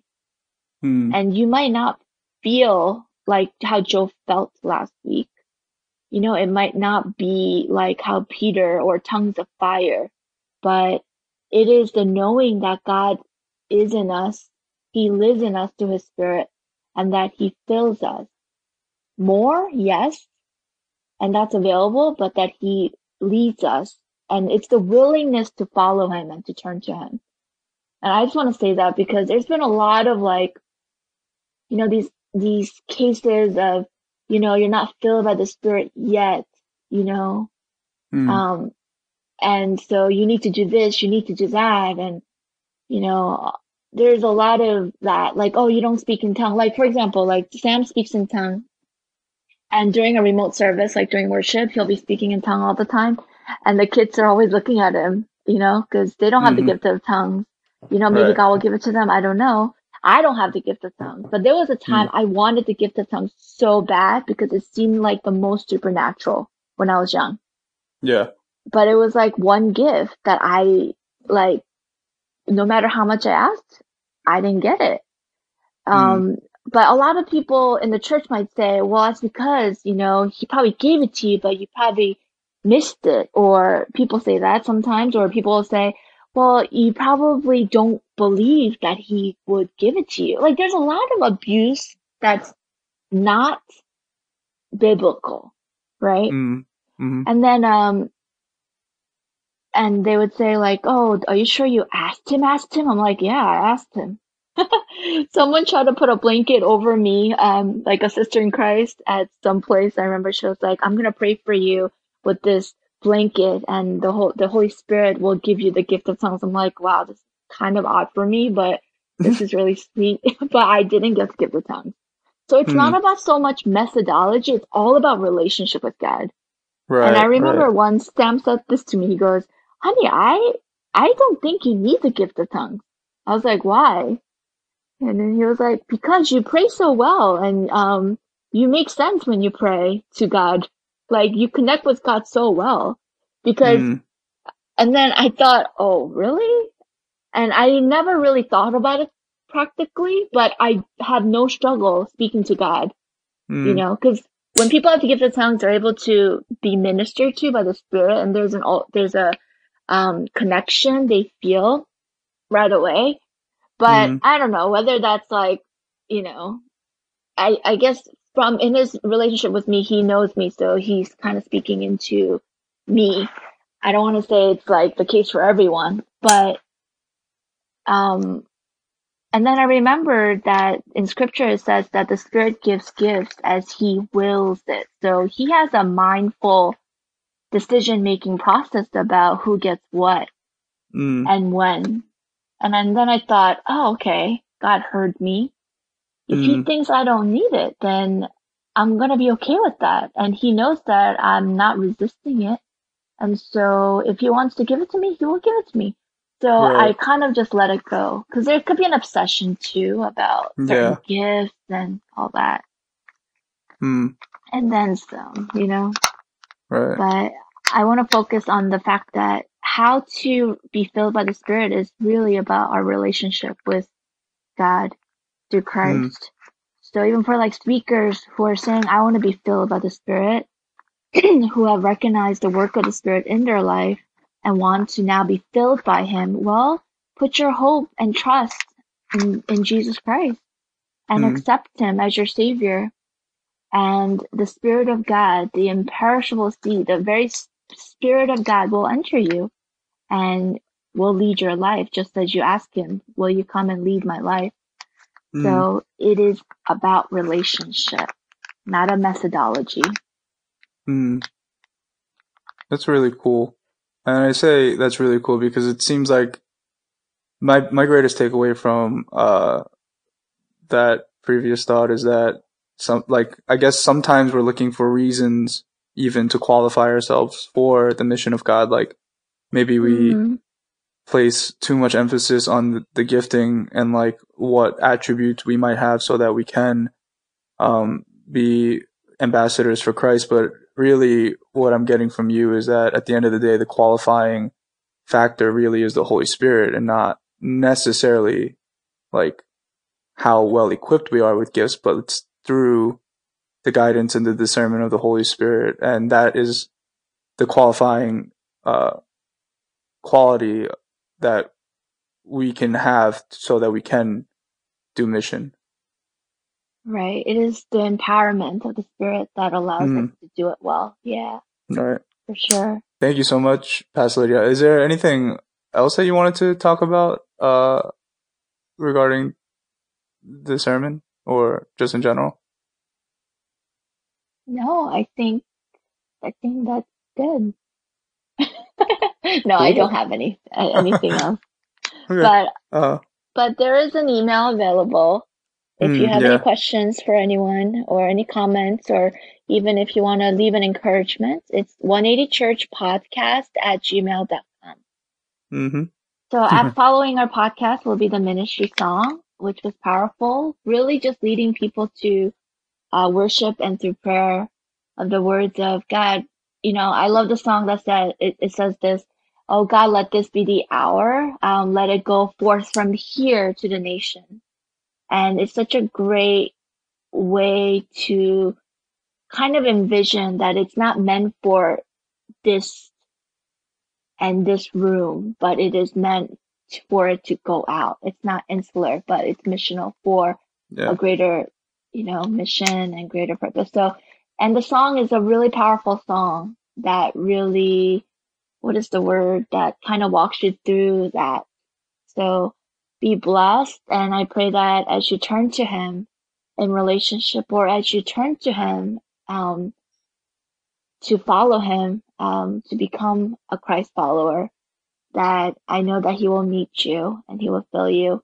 And as you experience um, that, whether you turn to Christ as a Christ follower for the first time or as you are encouraged, as you as you turn to Christ, you know, message us and let us know. Um, so I think that would be great encouragement to build up, you know, the ministry mm. and also ultimately God's mission. So yeah, we would love to hear from you. That's it. Amen.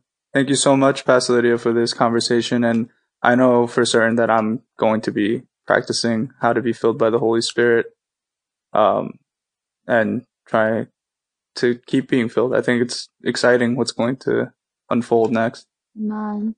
So as we close today, will you say yes to the Spirit's calling of your life by lifting your hands today where you might be? and being filled, the purpose of the filling, the purpose to be missional, to shine the light where you are what? Situated, embedded in culture, in whatever sector, in whatever family, in whatever relationship you're in. You see, when we look at Acts 2, you have to ask the question what is repeatable and what is not repeatable? Tongues of fire won't happen again. But what is applicable then and there to here and now is that the filling of the Spirit and the purpose is to be practical, to be missional, is to empower you to culture in the moment, to present a compelling case of God's love to the world and who Jesus is in you. If you are filled by the Spirit, will be a powerful witness, as Jesus told them in Acts 1 8 you will be my witness to, to, the, to the end of the world, to the ends of the world. So, will you surrender today? Will you say, Yes, Lord? Because it's not just a one day thing, a momentary thing. It's not just an event, it's a perpetual calling every day to be filled by the Spirit of God. Because now He comes to live in us and through us. He's working in us and through us, in us and through us. And if you surrender and you ask to be filled and empty, last week was emptying subplots, this week is being filled by the power of the Spirit to translate the gospel in all its creativity and make a compelling case to the secular place, to the cultural context of today, that God is living in Jesus. And He has come to restore the beauty in our field. So as we worship today, will you say, Lord, will you fill me, work in me, and then through me? Amen. Amen. Praise the Lord. Father of creation, unfold your sovereign plan. Raise up a chosen.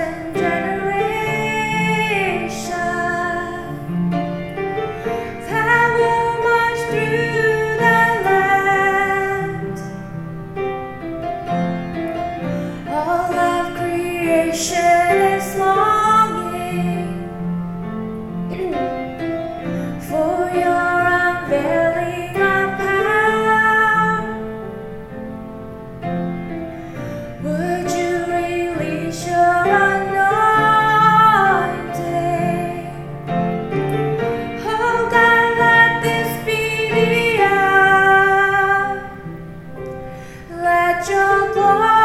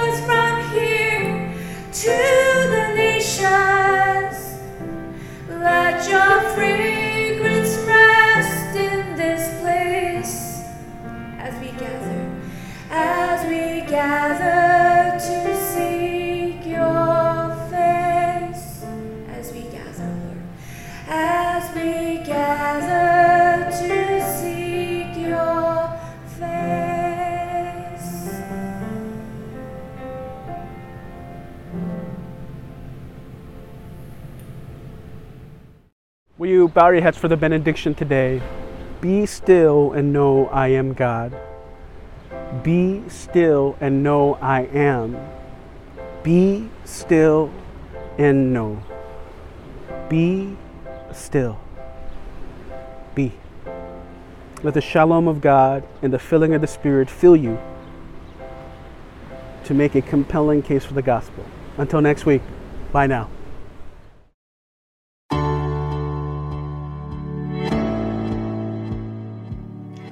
Good afternoon, everyone. Thank you for joining us for our Sunday service live stream. Before we end today, we have some community news to share with everyone. For the foreseeable future, we will continue to stream our services online every Sunday at 12:30 p.m., both on YouTube and on Facebook Live. Although we are social distancing, we are encouraging everyone to continue to come together in spirit to hear the word on Sunday. For all of our members, we want to remind and encourage you to continue to tithe faithfully. You can give electronically through Venmo at Church 180, through PayPal at our church website, 180church.tv, or through Chase QuickPay or Zelle at offering at 180church.tv.